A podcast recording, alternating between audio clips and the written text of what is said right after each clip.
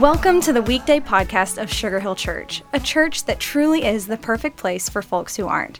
So, whether you're exercising, driving, meditating, or just hanging out with us today, thanks. Let's join Pastor Chuck Allen for an encouraging message. Thanks so much for joining me on today's weekday podcast. Today, let's talk about forgiveness. Yikes, not exactly everybody's favorite topic.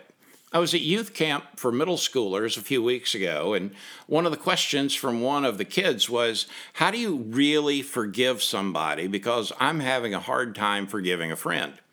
Well, that is a great question.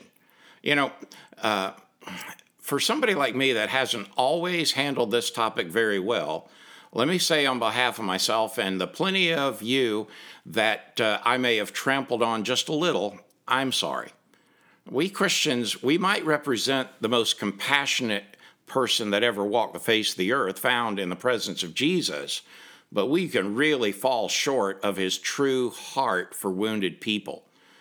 I've discovered that wounded people have a tendency to wound people, but we need to recognize forgiveness isn't easy. There's no part about giving up wrong we've received that is natural to us.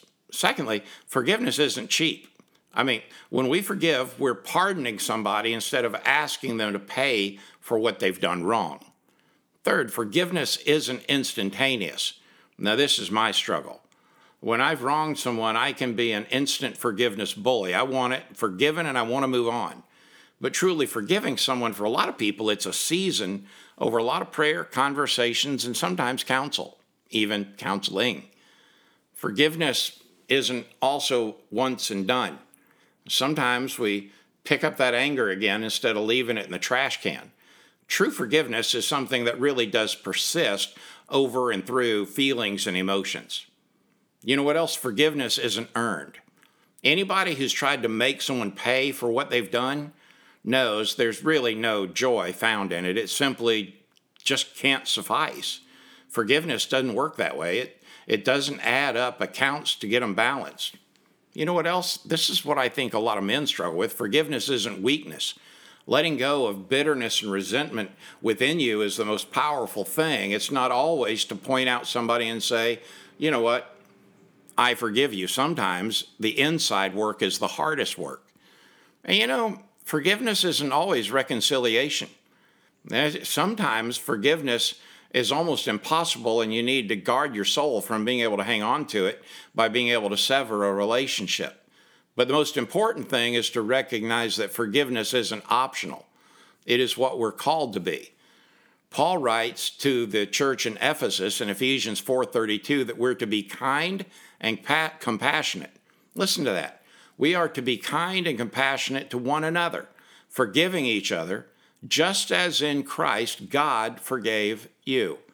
Every time I read that, I have extraordinary difficulty in recognizing how far I've got to become the person that can forgive like Jesus has taught me to. It is not optional.